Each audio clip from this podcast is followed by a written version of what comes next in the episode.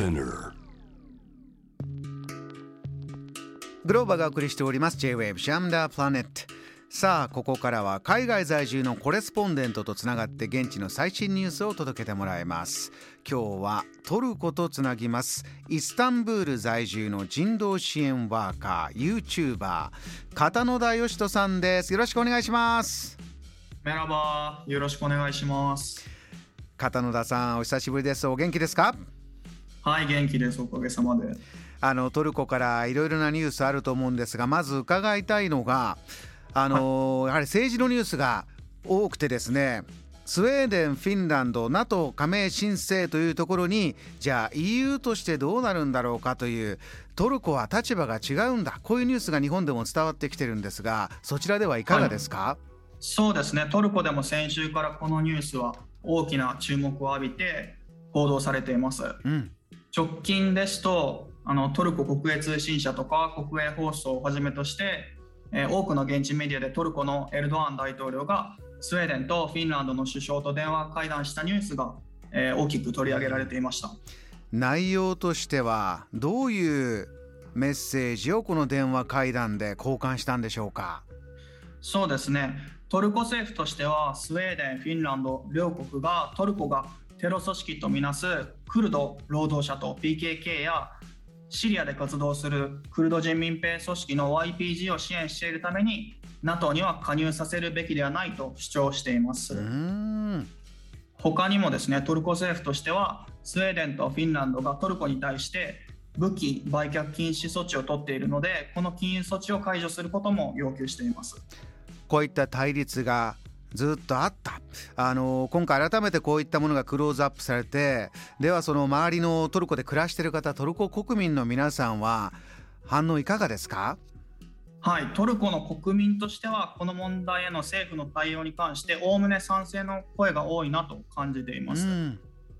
私の周りとはちょっと外交について話す機会少ないんですけどもこの件について昨日ツイッターでスウェーデンとフィンランドの NATO 加盟申請に対するトルコ政府の反応に賛成ですが反対ですかというアンケートを取ったんですね。あそうですか。反応、はい、結構たくさん返ってくるもんですか？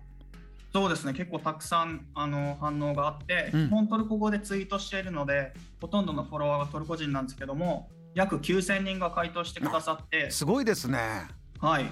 それで賛成が78%反対は22%という結果が出ました8割ぐらいが賛成。これ中身は何かこうコメントが届いてああこういうことなんだってお感じになることありました？はいあのコメントもたくさんいただいて300件ほど来たんですけども、ええ、トルコがあの何十年も戦っているテロ組織を支援する国を NATO に入れるべきではないという意見が大多数で、うん、あとは基本政府には反対している立場だけれどもこの件に関しては賛成だというコメントもいくつかありました。あの大きな安全保障の問題ですから8割、まあ、今回のねあの今の時点でのその SNS での片野田さんの手元でのデータですけれども、えー、今後どうなっていくか今後はどんなあの政治日程になってるんでしょうか？そうですね。この問題いろいろあのさまざまな問題が絡み合っていてロシアとの関係であったりアメリカとの関係であったりあと来年6月にトルコの大統領と国会議員選挙があるんですけれども、うん、まあ、そういった問題も含めて考えなければいけなくて、まあ、今後、関係各間でどのような交渉が行われてそしてトルコがどのような主張をしてどう決着するのか今後も注目していくべきニュースだなと思っています。ここからそうですか来年6月にトルコは大統領選国会議員選挙ということなんですね。あの、はい、続いてお話しいただくこの政治についての話題というのも来年の選挙に影響しそうということなんでしょうか。どんなニュースですか？そうですね。この問題もあの政治に大きく関わっているんですけど難民の問題が、えー、最近大きく取り上げられていまして。難民問題。はい。はいトルコ国民の難民に関する不満が高まっていて、うん、難民たちを祖国に送り返すべきだっていう、えー、政治家や一般市民の主張が目立つようになってきています。これはどんな背景なんですか？はい。あのあんまり知られていないかもしれないんですけどトルコは世界最大の難民受け入れ国で国連のデータによると約400万人の難民が暮らしています。ええ、で特に2011年以降、えー、シリア難民が多く流入してトルコ移民局のデータによると現在376万人のシリア難民が登録されています、その他にも不法滞在している難民や移民も多くいると言われています。そちらもういろんなところの交通の要所というこの土地の特性もあるんでしょうが暮らしているといかがですか？すぐそばでもお感じになります？イスタンブールでも。そうですね。私はイスタンブールの郊外に住んでいるんですけどもシリア人がかなり多く住んでいる地区なので外出するともう必ずと言っていいほどアラビア語を話している人を見かけますね。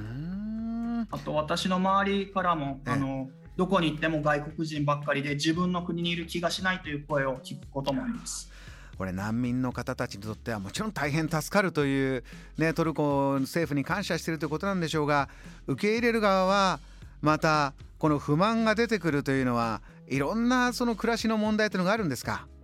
そうですねあのここ本当に12か月ぐらいでこの難民が急激に表面化したと思ってるんですけども、えー、やっぱり理由としてはトルコ経済がすごく悪化しているので国民の不満が高まってきているっていうこともありますし、はい、去年アフガニスタンであのタリバンが政権を握ったのでトルコに避難してくるアフガニスタン難民が増加したことも一因かなと思っています。